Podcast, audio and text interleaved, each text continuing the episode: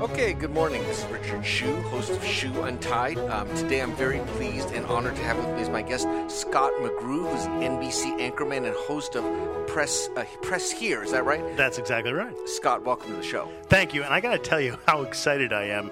i w- I've listened to your podcast for quite some time. To be on the same podcast as Big Bird.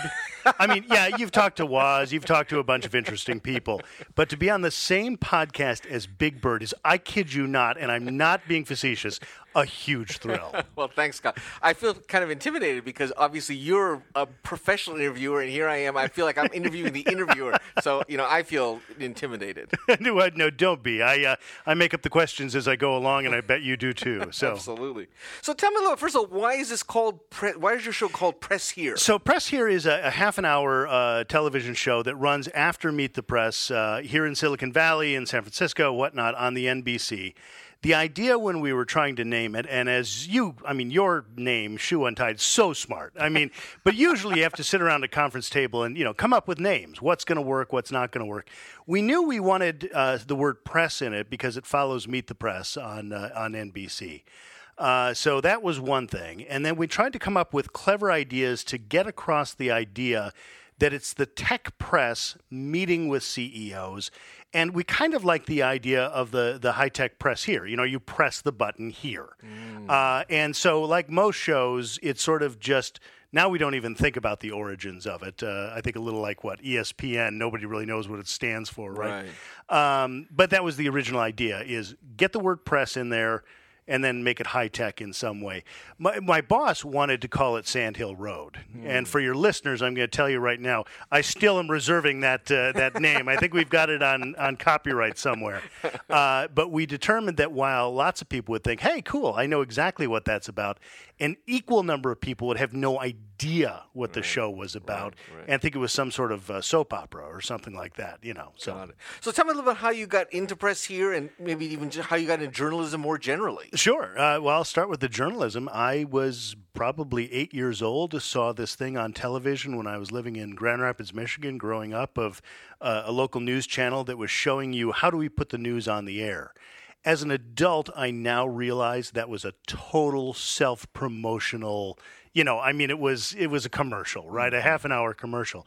But I was transfixed that there there are these people that go out into the into the community and don't ever spend any time behind a desk, and they get to ask questions. And I'm you know I'm an eight year old boy. That's all I do. Hmm. Uh, and I knew right, right from then I wanted to be a, a, television reporter, and I've always been. That's the only profession I've ever had. Interesting. Uh, started in a very small town in a very small town in Georgia, uh, just south of Atlanta, earning twelve thousand five hundred dollars a year, hmm. two hundred fifty bucks a week, uh, and worked my way up. Hmm. And and here I am. As far as the the press here goes. Uh, my wife bought me a computer when we were in Salt Lake City at the early days of the internet. Uh, I walked down the street to the office of the local ISP because that's how you signed up for the internet. You got in your car and you drove to an ISP and you know sat and said, "Hello, I would like to join the internet." Hmm. And I did, and uh, I thought to myself, "This is going to be something." Uh, and uh, Fox News was starting just around the same time, and they needed content. So I am technically Fox News's very first tech reporter back mm. when Fox News was a very different mm-hmm. sort of channel. And then uh, NBC called me up and said, You want to do it in Silicon Valley? And I said, Oh, absolutely. So I've been here 20 years. So now, when did you start the Press Here series? It, uh, about six or eight years ago. And you're uh, the I, one that started it. Yes, yeah, okay. and I can, I can I can give you the the exact time because our very first guest was one of your guests. It was Steve Wozniak. We oh, thought, well, that, he's a friendly guy. We'll get it started off that way. Uh, and the day before he was to appear was the very first day that Steve announced, Steve Jobs uh, announced that he was going to step away from Apple. Mm. Uh, he did it, stepped away twice, and then finally a third time. Uh, and uh, that interview then became explosive. I hmm. mean, we had a tiger by the tail because here we've got the other mm. guy from Apple on a day after you know You Steve interviewed says, "Yeah, Wow. exactly." But that was just coincidental. It was coincidental. Uh, we've gotten lucky that way, and so yeah. So every uh, every week uh, we sit down with high tech CEOs and we rotate in two reporters from nationally known outlets. So Farhad Manjoo of the New York Times and Laura Sydell of NPR, or you know Forbes and Fortune, or Time Magazine and the Wall Street Journal. It's a random uh, you know selection out of our bench of reporters that comes in. Uh, but it's exciting because you have two competitors, two mm. competing reporters mm. interviewing that CEO, and it becomes this interesting dynamic mm. of people, and we just enjoy the heck out of it. now tell me, how involved are you in selecting the guests? Very involved. I, I select the guests, oh, um, and somebody asked me, you know, how do you select the guests? And and the honest truth is, at this point, the guests come to me. You know, mm-hmm. they they ask, may we be on the mm-hmm, show? Mm-hmm. And I say no to ninety percent of it because you know you get on those PR lists, as you know, and and all of a sudden you're pitched to everybody. Right. And ninety percent of them I say no, but the the remaining ten percent, uh, and then a few I will go get myself. When you get all these guests, what are you looking for? What, how do you screen? How do you figure out? What, what are you They've got looking to. for? There, has got to be a hook. I, you know, and I'll tell you the guest that I, I uh, absolutely dislike having as an example of to to answer your question is security companies. Uh, and security companies, I'm sure you know. God bless them. They're great people. They're boring in the sense that they make a product you should use. So it'd be like a seatbelt manufacturer, right? I mean, I make these things that you put on and when you get in the car and then you don't go through the windshield. Mm-hmm. There are no questions to ask that person. Mm-hmm. You know, okay, mm-hmm. well, that seems like something we should. Mm-hmm. So what I'm looking for is is a guest in which there is an obvious hook in which I know exactly what my first question is going to be because I'm fascinated by what it is they're doing. I don't want to be just controversial or or or ask tough questions to ask, ask tough questions. I want one of those sort of things where you say, "Really, tell me more about that." I'll tell you, one of my dream guests would be uh, the guy in charge of the Voyager space program. You know, the it's it's left the solar system. Yeah. You know, it's outside the solar system. You know, there is a man or a woman who is still in charge of that. What the hell do they do every day? I mean, the thing is X number of, you know, portions of light years away. You know, there, it's still a job, right? You sit at a desk and do what? Now, do you do you pre-screen your candidates? Do you talk to them in advance or not? Not generally, Not uh, generally, which is actually kind of interesting because the first chance I really get to meet them, because these days everything's done over email, right? correct. Uh, is uh, to walk into the green room and, and introduce myself, and, and I'll chat with them for a while to get an idea as to how much time to allot them uh, in the interview. Because if I'm getting that eye contact during the chat, if I'm getting that response, uh, then then I know they're going to be a good interview. But yeah, it can be a roulette sometimes. Yeah, right, you haven't met they them. may be right. They may be a founder. They may be a CEO. They may be a VC. But that doesn't make necessarily they're good television. Have you ever had somebody come in and call it off? No. Okay, I will tell you, uh, we had Mark Pincus, uh, the head of uh, Zynga. uh I've known Mark since, boy, when he was doing Tribes and, and, and all the other really old stuff in social networking. Um, and uh, he was pre scheduled. This was years ago. Uh, and days, maybe the day before he came on, a video hit the internet of him talking to kids at uh, Haas School of Business in uh, at Berkeley, in which he said something to the effect. I'm going to get it wrong, but it was something to the effect of, "Hey, sometimes you know when you're running a business, you got to screw the customer." Uh-huh. And that just took off like wildfire over the internet at the time. And so it was the very, you know, we ran the clip and asked him about it. And and and God bless Mark, I don't think he saw that question coming. he didn't leave, but I was surprised later. Then I said, "Mm, you know, Mark, of course we were going to ask you that question first. Yeah. Now, do you coordinate your questions with the other two reporters, or you guys? No, just I will and- because we're talking about. I mean, we're talking about such you know talented reporters. Uh, I will g- tell them who the guests are, obviously, Mm-hmm. And I will give them an idea as to why I chose these particular guests. Mm-hmm. Uh, you know, I thought it was important that we talk about this issue. Some of the things that I'd like to discuss are whatever. Mm-hmm. Uh, in the case of uh, this week and and uh, video screening, you know, I'd like to discuss how hard is that on the employee, and and can AI ever do what what human eyes can do now? Uh, but because they're talented reporters, I don't give them anything more than that, and they handle it from there. And they know that you know I'm not telling the New York Times what to ask or what not to ask. So the guest knows they may get any question at all, and I'm not gonna I'm not gonna shut them down. Right. So do do you like that format better? I mean, why don't you do you or would you prefer just doing a one on one so Yeah. you could so you could you know get all your questions in? I mean, There, yes, does that, it is very difficult for a guy on TV to sit there quietly and let other people do the questioning.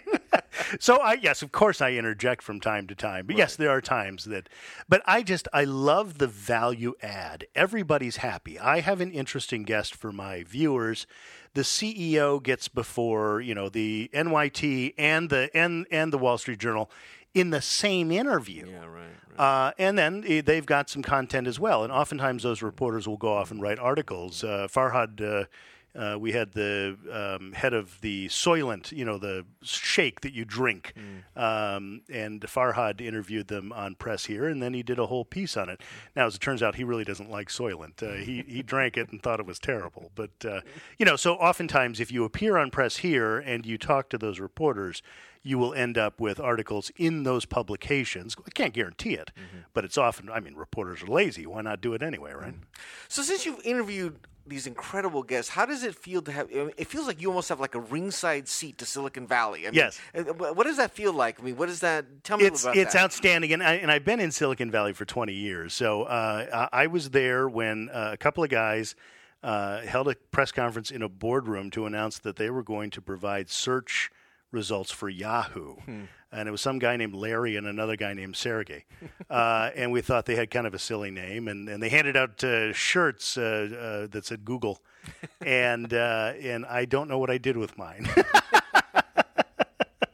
I wish I still had it. So yes, we you know I've been there at the at the beginning of so many things, and it is nice to have guests on repeatedly where you know they move companies or whatnot, and we've known each other for years. So Well, tell me some of the. I don't know. It's probably hard to pick out one or two really interesting guests, but do any of the guests? I mean, they all sound very interesting, but do any of them? Are there any any that just really stand out? I mean, that just leap out in your mind? I I'll tell you two of them. Um, uh, the head of uh, of Reddit, actually, he's not the head anymore, but the founder of Reddit, uh, Alexis Ohanian, and the founder of um, Groupon, uh, Andrew Mason, are two of the nicest human beings I have ever met, and I mean that just genuinely. The kind of guys you want to introduce to your sister.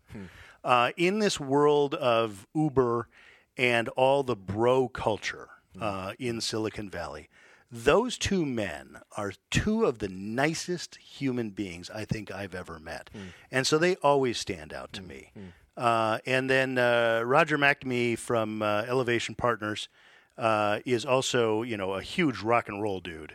Uh, and so he brought his whole band. Uh, and it was awesome. I mean, we talked about you know venture capital, and then and then we rocked out uh, with uh, with his band, and and that was great fun. So Now, do you plan your program sort of thematically, like you want to cover a certain topic and you look for the I I fake it really well. Most of my programs are accidents of calendar. You know, hey, this is when this guy can make it, and this is when this woman can make it. Uh, and sometimes an obvious theme will just present itself. but the honest answer is no. Uh, but the the occasionally we just get lucky. now, do you do a lot of research beforehand? Oh yeah, no, I love that. I mean, you know, I I I constantly surprised by how surprised The guests book are- right exactly. You know they you know. how much I know, uh, and uh, you can see it in their eyes when they think, "Oh, I'm not going to be able to phone this one in." Interesting. Uh, and I'm also surprised by how often the book authors realize. I think that guy just read my whole book, you know, or at least good portions of it. So, um, so you do do you do all that? You, I do, Yeah, and, yeah, and that's yeah. that's my favorite part of the whole job. Right, right, you know, right. So if you had to, on a scale of one to ten, one being like total softball questions and ten being you know really hardball zingers, where do you tr- do you try to keep your questions in a certain zone, or do you Oh, can try I? to mix Yeah, it no, I'll, I'll, what- what I'll do do a seven. Um, a a seven. You know, they've got to be tough questions. We had the head of diversity on from Hewlett Packard last uh, last week, and I, I I told her, and we've had the head of diversity on from Intel as well, and I told her as well. Listen, I'm about to ask you some really tough questions about diversity. Uh, that doesn't mean I disagree with the concept of di- diversity, uh, but I'm going to sound kind of like a jerk. Uh, but these are, you know, these are tough questions that we've got to ask. Uh, uh, but yes, I think as long as they're fair, I think tough questions are what people are, have come to expect. And we're talking about, you know, uh, VC and, and founders and entrepreneurs, uh, they can handle it. Right. Do they, do they ever tell you in advance like hey, you can't? Yes, we've had that. We've had that. I don't want to talk I. I cannot, off the top of my head, ever think of a time where I've agreed to that because that's just, uh, uh, you know, uh, goes against everything that journalism is. Um, I can think of some relationship que- uh, questions where people were notably in the news for a, a breakup of a relationship in which we said, you know what, we're not interested in that. Mm-hmm. Uh, we're not People Magazine, mm-hmm. uh, mm-hmm. and assured them ahead of time. The reason our viewers are watching is because we want to hear about your what you're doing in business and not necessarily what appeared in the newspaper. do you ever worry about running out of good guests? In Silicon Valley, not a chance. They get younger somehow, Hsu. I just, you know, that's the weird thing. Uh, and there have been times where I want to lean across to the kid who didn't live through the dot com boom or, you know, was it. five. And, you know, he's like, I am creating this thing where, you know, you've got dog food for sale over the internet. And you're like, they did that. Although, what was it? PetSmart or something paid like, I don't know, $300 million for the exact same thing that pets.com was. And you think, oh, for God's sakes.